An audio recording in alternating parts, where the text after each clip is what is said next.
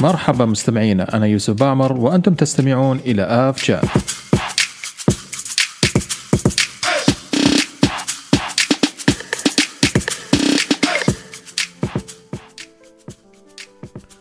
مرحبا مستمعينا في حلقة اليوم من آف شات حلقة رقم 13 وإن شاء الله تكون حلقة خير وبركة. ترى أنتم ما تعرفوا لأي درجة آه، الحلقة هي طلعت بصعوبة على كل حال خلونا هالسواليف. مرحبا بكم في هذه الحلقة آه، من آف شات آه، معكم أنا زميلكم يوسف بعمر ويشاركني في هذه الحلقة في الجزء الأول منها أبو أيوب. طبعا مستمعينا قبل بداية كل حلقة أحب أذكركم أنكم لا تنسوا تتابعونا على حساباتنا على تويتر والإنستغرام و... وين موجودين كمان؟ موجودين على لينكدين للي يتابعنا وأيضا البودكاست صار متوفر على أغلب حسابات أو منصات البودكاست من iTunes إلى Google Podcasts Spotify وغيرها. لا تنسوا تقيمونا كمان على iTunes والمنصات اللي تستمعوا لنا منها. هذا الشيء يساعدنا كثير على الانتشار ويشجعنا كمان نستمر بتقديم هذه المادة. حلقة اليوم آه راح تكون حلقة خفيفة ما راح نثقل عليكم كثير لكن معنا ضيف جميل جدا وضيف آه مهم آه راح نستضيف في الجزء الأول من الحلقة وراح نتناقش معاه في موضوع رائع وهو موضوع آه، حياة الطيارين حاليا خلال خلال فترة آه، كورونا. كيف تغيرت حياة الطيارين آه، وإيش التأثيرات اللي صارت معهم وكيف راح يرجعوا إلى عالم الطيران. أتمنى أنكم تستمعوا بالمقابلة هذه ونبدأ المقابلة الحين. مستمعينا الكرام لقاءنا الآن مع شخصية بارزة في السوشيال ميديا في سناب شات وتيك توك وفي مجال الطيران المجال الذي نحبه جميعا و لأجله أنشئ هذا البودكاست. معنا الكابتن خالد فقيهي طيار في طيران أديل وكذلك الرئيس التنفيذي لأجنحة الطيران لتدريب الطيران. مرحبا بك كابتن. يا أهلا وسهلا حياكم الله وأسعد الله مساكم بكل خير فرصة سعيدة جدا يا أستاذ أيوب والأستاذ يوسف إني أنا أكون متواجد في دردشة الطيران اللي صراحة في في اجزائها الماضية حققت آه، مستوى من الشهرة الجميلة آه، بطابعها الجميل والخفيف في في الطرح. فهذه فرصة سعيدة إني أكون أنا جزء منها في اليوم في حلقة اليوم. بالعكس كابتن خالد إحنا نشكرك وسعيدين جدا وتشريف نستضيفك في في, في البودكاست رغم إن الدعوة كانت very short notice سعيدين جدا بتواجدك معنا وتشريف وإضافة آه, كبيرة جدا للبودكاست. الله. إحنا صراحة إحنا اللي يعني متابعين لك في سناب ومستمتعين جدا بطريقة طرحك وتبسيطك للمعلومة لكل متابعيك. يعني حتى صار حساب كابتن خالد يعني من أميز الحسابات في الطيران. بروحه الخفيفة وأيضا تصويره الجميل. الله يعطيك العافية. هذا من ذوقكم أستاذ أيوب. الله يطول أعماركم يا رب.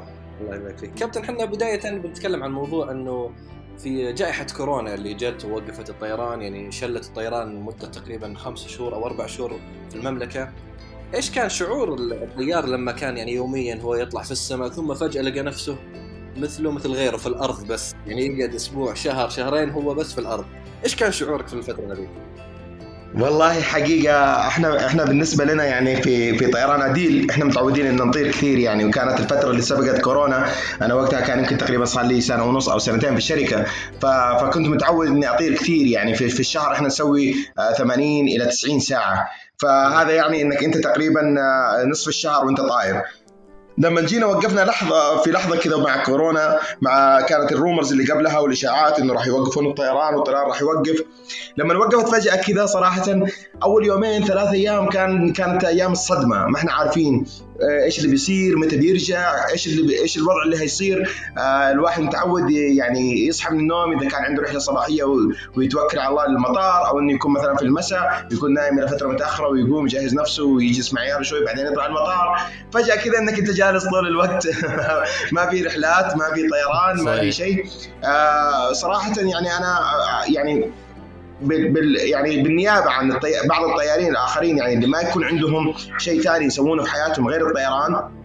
اعتقد إنها كانت فترة صعبة علينا جميعا. انه الواحد يتعود انه هو يقعد في البيت آه، من غير طيران من غير عمل آه، تحديدا يعني إنك أنت متعود إنك أنت دائما طاير وعمل الطيار تعرف طير عمل ما في روتين فعلا. عمل مختلف يوميا يوميا ركاب جدد أجواء جديدة. آه، ففي في دائما يعني جمال في عمل الطيار. فلما في لحظة أنت ما تكون عندك أي شيء من الأشياء هذه وتكون جالس في البيت كان صراحة الوضع صعب علينا. يمكن أتوقع إنه معظم الطيارين مروا بفترة صعبة يعني فترة فترة توقف عن الطيران هذه. كابتن خالد أنا أعتقد إنه التوقف هذا كان يأثر عليكم بشكل كبير مش بس لأنه يعني عمل توقف لأنه شغف ما أنت قادر تقدر تسويه. مش بس وظيفة أنها وقفت أو كذا. فالشغف حقك إنه تمارسه. بالضبط بالضبط. هو الطيران لكثير من الناس هو عبارة أو كثير من الطيارين اللي يطيرون في الأجواء هو عبارة عن عن حب. عن هواية هم قاعدين يمارسونها دخلوها هم عن اقتناع تام بأنهم هم حابين الشغلة هذه وهذه الشغلة شغف لهم. مثل مثل لعب الكورة. آه لاعب الكورة لما يوقف فجأة عن لعب الكورة هذا بيتعب أكيد يعني من الشيء هذا. آه نفس الشيء للهوايات الأخرى يعني. من نفس بنفس يعني بنفس المجال أو في نفس السياق يجي الطيران أيضا. الطيران هو شغف وحب. وهواية للشخص قبل ما يكون هو كاحتراف وكمهنة إنه هو يمارسها. فعلا. فأعتقد إنه إنه يعني آه ما هو من السهل إنه أنت تبعد شخص عن الشيء اللي هو يحبه ويرغبه إلا إذا اضطر وكانت فترة كورونا هي فتره اضطرار والحمد لله إنها عدت على خير الحمد لله انه رجعت الطائرات الأجواء. إلى الآن صحيح الطيران ما تعافى إلى الآن بشكل كامل ولكن بإذن الله إنه راح يرجع لسابق عهده وافضل بإذن الله. إن شاء الله. أنا أشوف كابتن اول ما رجع الطيران الداخلي يعني في طيران أديل بحكم إنها للحين داخلية. إنه أشوفك مثلا كنت تطلع في اليوم يعني مثلا الرياض أبها أبها الرياض رياض مدينة مدينة الرياض يعني أحس إنكم طيرين عندكم شغف ما عندكم مشكلة لو تطلع في اليوم ست رحلات. أهم شيء إنك تعوض. بما إن بما إنها في ضمن حدود الطيران المسموحه فبالعكس يعني حاجة تعتبر يعني الواحد تعرف انت مهما مرت عليك من ظروف أو مهما كنت انت عندك من ظروف انت قاعد يعني تمر عليك خلال فترة اليوم إذا أنت راح تسوي شيء أنت تحبه ممكن تنسى كل ظروفك ممكن تنسى كل مشاكلك تنسى كل تعبك. فانا واحد من الناس من الناس هذول لما أنا أدخل مجرد إني أنا أدخل الكوكبيت أنسى كل شيء. خلاص ما عندي مشكلة أقعد في الكوكبيت هذه 12 ساعة ما عندي مشكلة. جميل جميل جدا. طيب كابتن عندي عندي سؤال يعني الحين بسبب التوقف هذا هل هناك عدد أدنى من الساعات اللي يجب أنكم تحافظوا عليها بحيث إنها ما تأثر أو ما تفقدوا مثلا رخص الطيران الخاصة فيكم أو أو هناك مثلا آليات أو أو أو إجراءات معينة تم اتباعها؟ صحيح هو طبعا من من ضمن قوانين الطيران إنه لازم الطيار يعمل takeoff landings لعدد معين ل approach ات معينة خلال فترة ال 90 يوم، إذا ما إذا مرت 90 يوم من غير ما يعمل أي شيء من الأشياء هذه فوقتها لازم يخضع لتدريب إضافي عشان يقدر هو يخلي رخصته فاليد. آه الأمانة هيئة الطيران المدني عندنا مثلا في السعودية آه سوت استثناءات لبعض الطيارين آه اللي اللي كان مروا أكثر من 90 يوم لأن في بعضهم كانوا مثلا في إجازة سنوية. فالإجازة السنوية هذه لما دخلت مع فترة توقف الطيران وصلت ال 90 يوم وزيادة. ففي الحالة هذه لازم يخضعون لتدريبات إضافية. وهيئه الطيران المدني سهلت الموضوع هذا. يعني عملت بعض بعض الاختبارات النظرية عملتها اونلاين في بعض الاختبارات يعني التقنية في لنفس الطائرة نفسها اللي يطير عليها الشخص نفس الطراز وهكذا. فهي سهلت في العملية. ولكن أيضا إنه في بعض الطيارين ما عدوا بالفترة هذه. بعضهم قدر يجتاز التدريبات المطلوبة كانت بالسهل. في بعضهم اضطروا إنهم يأخذون في تدريبات إضافية في أجهزة الطيران التشبيهي. واضح جميل جدا كابتن. طيب كابتن الشيء بالشيء يذكر. آه طيب في في حال كان قرار الآن عليكم الرجوع إلى الطيران وعلى الطائرات أن ترجع إلى الأجواء آه إيش الإجراءات المتبعه كيف تضمن أن الطائرات هذه جاهزة انها ترجع إلى السماء وتقلع وما يكون فيها أي إشكاليات أو أي مشاكل؟ إيش الإجراءات اللي يتم اتباعها أثناء آه تخزين آه هذه الطائرات في أرض المطار؟ شركات الطيران كلها يعني بما فيها طيران أديل والخطوط السعودية وطيران ناس عندهم إجراءات معينة للطائرات. مثلا الطائرة اللي تدخل مرحلة التخزين لها إجراءات معينة عشان تحافظ على صلاحيتها للطيران. الطيارة تمر باختبارات يومية باختبارات أسبوعية عفوا باختبارات كل ثلاث أيام وباختبارات كل سبع أيام واختبارات كل شهر وكذلك إلى كل ست شهور وكل سنة وإلى ساعات معينة لعمر المحرك. فبالتالي الطائرة دائما هي مخلينها يعني الشركات إنها هي جاهزة. للطيران في أي لحظة. صحيح. لأن هي دائما تخضع للاختبارات هذه اللي, اللي المفروض ان هي تعمل لها عشان هي تكمل وتطير. من ضمنها حتى تشغيل المحركات. engine run-up يكون في الأرض عشان هي تتأكد إن هذا المحرك ما زال still working آه، ما ما ما يحتاج له بعدين مثلا صيانة أكبر للطيران. فشركات الطيران مستعدة يعني كانت مستعدة من طول فترة وجودها الطيارات وهي الطيارات grounded إلى الآن still حتى الخطوط السعودية بعض الطيارات still الآن عندها grounded إلى الآن. مع ذلك لها برنامج صيانة للتخزين آه، قائم ومتابعينه يعني. جميل جدا. فبالتالي أعتقد إن هي جاهزة للطيران مباشرة بس مجرد إنها ممكن تحتاج بعض التشيكات البسيطة وبعد كذا آه، تبدأ الطيران. السعودية أيضا رغم الجائحة وكورونا الا انه يعني حركة النمو مستمرة في المطارات وغيرها وأيضا الطلبيات اللي كانت مطلوبة مثلا الناس استلمت كم طيارة في أثناء الجائحة.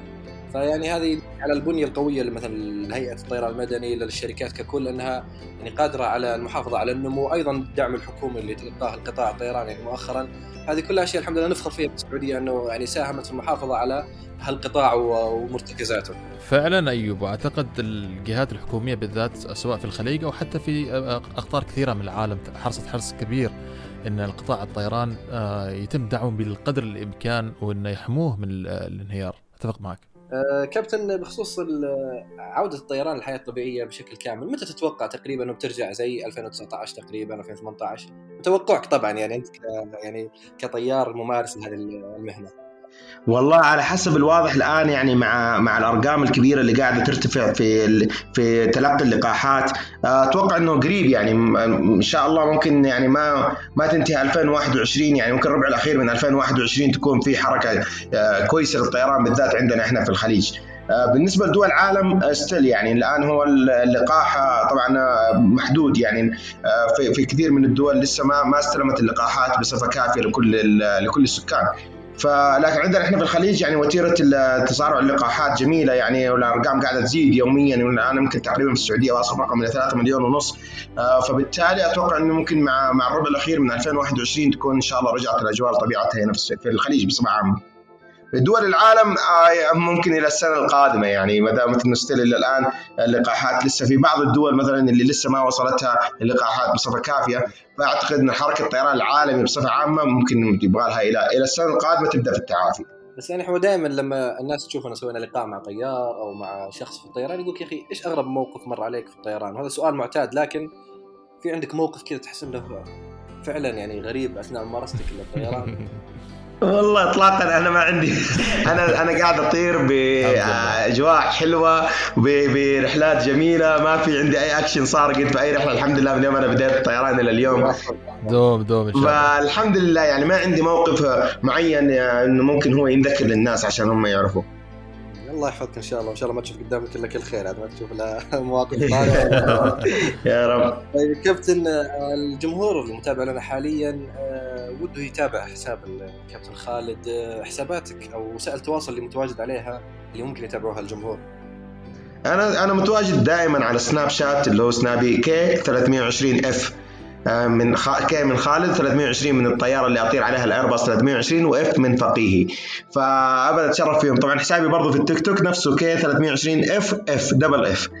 فأتشرف فيهم يعني في أي لحظة. بالعكس أنا آه، حسابي مفتوح للجميع و... وإن شاء الله إني أقدم لهم الشيء المفيد واللي يستفيدوا منه يقدروا يستفيدوا منه ما يكون في شيء آه، غث أو غير مناسب.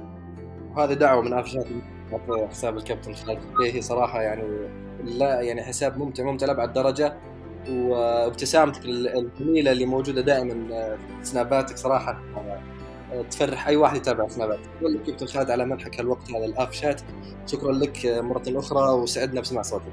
الله يسعدك يا رب. أنا كان كان لي الشرف صراحة بأن أكون موجود معكم في هذه الفقرة. آه، وأتمنى أني أنا آه، كنت ضيف خفيف عليكم. يا حبيبي شكرا لك يا كابتن يعطيك العافية حبيبي تسلم تسلم كابتن ما قصرت بإذن الله لنا لا إن شاء الله تكون اللقاءات مستقبليا إن شاء الله. آه طيب مستمعينا آه ناخذ فاصل ونرجع للجزء الثاني من حلقة اليوم. الموسيقى الخلفية لهذه الحلقة اخترناها لكم من الخطوط الجوية السنغافورية. مرحبا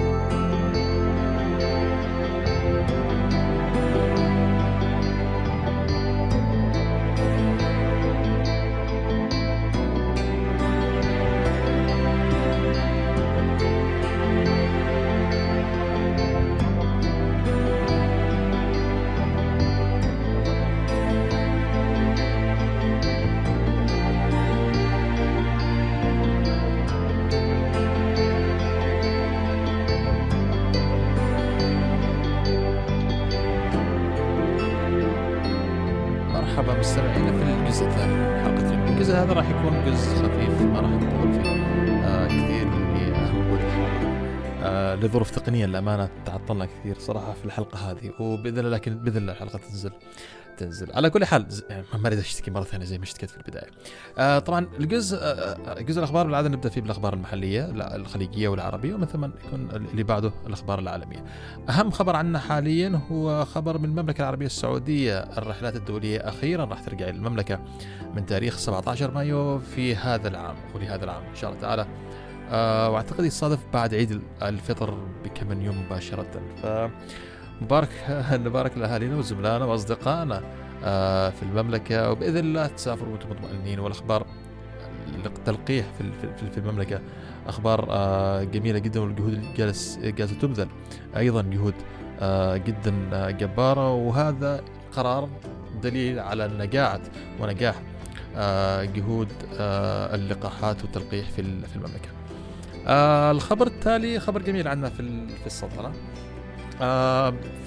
يقول الخبر في إنجاز عالمي جديد مطار مسقط الدولي يحصل على شهادتي فارما وفريش لخدمة أو لخدمات نقل الأدوية والمواد السريعة التلف التي يصدرها مركز تميز المدققين المستقلين التابع للاتحاد الدولي للنقل الجوي أياتا كأول مطار عالمي يحوز على هاتين الشهادتين كمقدم خدمات آه هذه الشهادة طبعا هي انعكاس للجهود اللي بذلت من من مطارات عمان وشركائها الاستراتيجيين آه في تسهيل آه إجراءات نقل اللقاحات والمسافرين والدخول والخروج إلى أرض السلطنة أو العابرين ورحلات العبور منها وإليها. آه الخبر التالي يقول إن الخطوط القطرية هي أول شركة طيران في الشرق الأوسط تصدر أو تطلق الجواز السفر الصحي الصادر عن اتحاد النقل الدولي آياتا اللي تكلمنا عنه في كذا حلقة سابقة. آه، وبدأ تطبيق هذا آه، الجواز من تاريخ 11 مارس آه، على رحلات ما بين الدوحة واسطنبول. طبعا اللي يوفر تجربة أكثر أمانا للمسافرين على شركة الطيران طبعا الخطوط القطرية هي الحين الشركة السباقة في الشرق الأوسط لكن زي ما ذكرنا شركات كثيرة بدأت تشترط إما الحصول على اللقاح لركوب رحلاتها.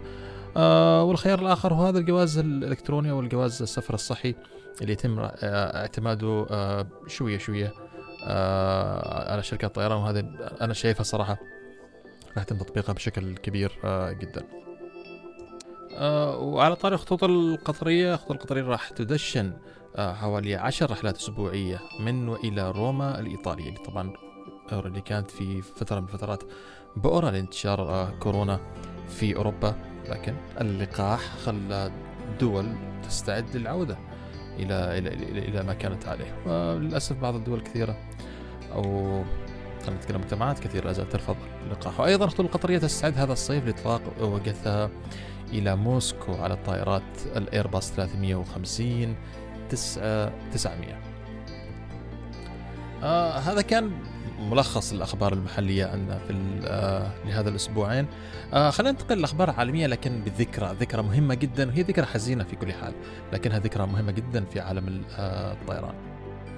صادفت هذه الذكرى بتاريخ 27 مارس من عام 1977 وهي حادثة وقعت في أرض مطار في جزر أو في جزيرة تنريفي آه الحادثة كانت عبارة عن اصطدام طائرتين من طراز 747 واحدة تابعة للكي إل إم رحلة رقم 4805 والطائرة الثانية من أيضا نفس الطراز 747 أيضا كانت تابعة للطيران آه بان أم. آه رحلة رقم 173 الغريب في الموضوع إن هذه الطائرتين اصطدمت على أرض المدرج آه مش في الجو مش أو مش من الحوادث اللي, صارت آه في الجو.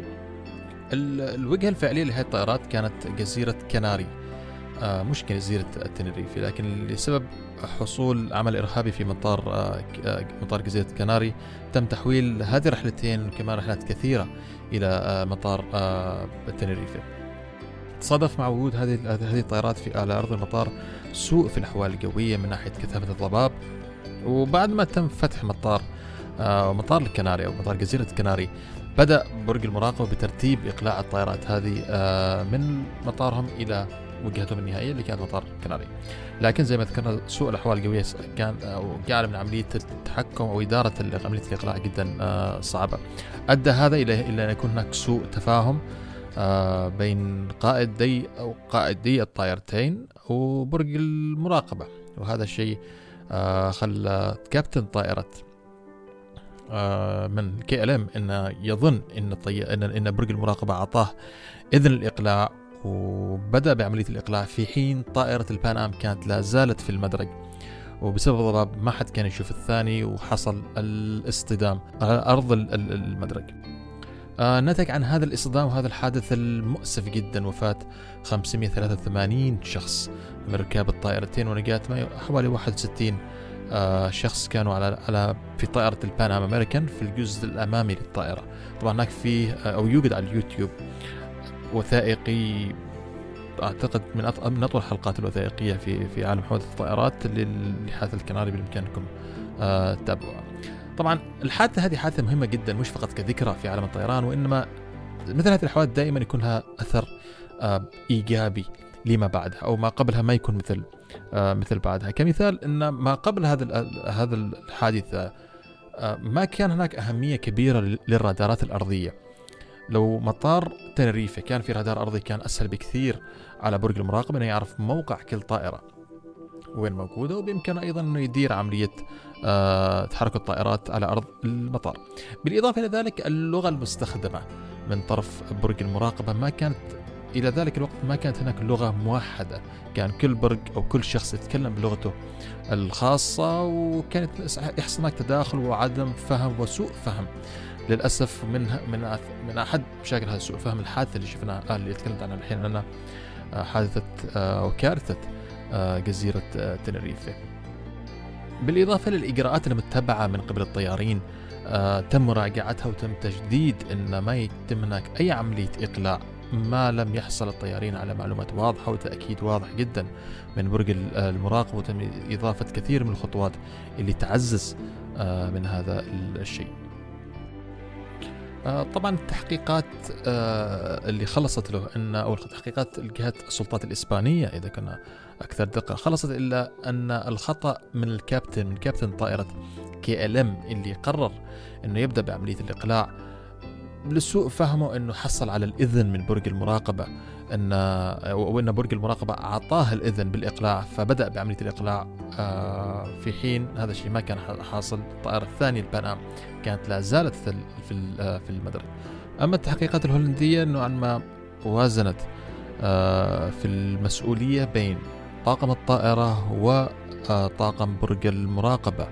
أن ما كان بينهم التواصل بالشكل اللي يفترض انه يكون عليه وهذا السبب اللي هذا سببه أن أيضا فعلا لم يكن هناك standardization آه، في آه، لغة التواصل بين برج المراقبة والطيارين زي ما نشوف الآن موجودة في آه، في المطارات على مستوى العالم. على كل حال في النهاية شركة كي تحملت المسؤولية عن الخطأ اللي صار وتحملوا ودفعوا الغرامات والتعويضات لضحايا لأهالي الضحايا في هذه الطائرتين. طبعا اللي نجوا من هاي الطائرتين آه 61 شخص من طائرة آه زي ما ذكرت أنا طائرة البان أم أمريكان اللي كانوا جالسين في الجزء الأمامي آه للطائرة لأن الارتطام اللي يشوف الفيديو آه فيديو تمثيلي طبعا موجود على اليوتيوب أن الطائرة اصطدمت في الجزء في الجزء النصفي إلى إلى الخلف في طائرة البنام في الجزء الأمامي نوعا ما كان أكثر سلامة وما أخذ الضربة القوية فالنجاة أو الناجين من طائرة البنام كانوا حوالي 61 شخص في حين جميع من على متن الكي إل إم آه توفوا. وكأرقام آه طائرة ال KLM كان عليها 248 شخص آه الجميع توفى. ال Pan American كان عليها أو ال Pan Am كان عليها 396 شخص والوفيات 335 طبعا حوادث زي هذه حوادث مؤلمة في تاريخ الطيران لكن أيضا هذه الحوادث اللي, اللي جعلت من عالم الطيران أكثر أمان لمن سافروا آه بعدها. والآن اللي شفناه طبعا قصة البوينغ 737 ماكس خير مثال وخير دليل على اللي صاير آه من مراقبة وتشديد في إجراءات السلامة والمأمونية وأنه يتأكد أن الطائرة لما ترجع للأجواء هي أكثر أمانا لكل من يسافر عليها. فكان هذه الذكرى اللي, صادفت تاريخ 27 مارس من هذا العام آه تقريبا قبل شيء 40 سنة لهذه الحادثة بعام 1977 طيب على طاري آه إسبانيا. إسبانيا حاليا تدرس إمكانية تدشين الجواز السفر الصحي ابتداء من مايو. طبعا نفس الخبر اللي دشنت الخطوط القطرية. طبعا هذا الجواز زي ما ذكرنا أيضا قبل أنه بإشراف من آياته. آه إسبانيا ودول كثيره راح تبدأ تطبقه. طبعا إسبانيا آه، هذا الجواز الآن راح يتم تدشينه لكل من يريد يزور إسبانيا. لازم يكون عنده هذا الجواز والجواز هذا مثبت فيه حصولك على اللقاح. كمان عندنا آه تايلاند. قد أختم بهذا الخبر اليوم إن حكومه حكومة مملكة تايلاند آه حاطة آه حاطة بنصب عينها ان أو إنه يتم إعادة فتح البلاد آه في أكتوبر من هذا العام. كلنا نعرف تايلاند هي دولة تعتمد اعتماد تام على السواح. السنة ونص الماضية أو السنة الكاملة الماضية آه، دمرت الاقتصاد هناك والاقتصاد السياحي وكانوا تأثير خطير جدا آه، ومدمر جدا آه، لتايلاند. والآن يخططوا لإعادة فتح البلاد في شهر أكتوبر. وطبعا هناك الكثير من العوامل اللي تلعب دور في اتخاذ مثل القرار وهو نجاح نجاح تطعيم السكان. آه وأيضا طبعا كل من يجي لازم يكون هناك اشتراطات كثيرة. من ضمنها أيضا راح يكون الجواز الصحي آه من اياته لكل من يريد زيارة آه تايلاند فمستمعينا كانت هذه حلقة سريعة آه لهذا الأسبوع. آه بإذن الله تعالى نرجع لكم الحلقة القادمة وتكون حلقة أكثر آه دسونا سامحونا على القصور ونلقاكم في الحلقة الجاية.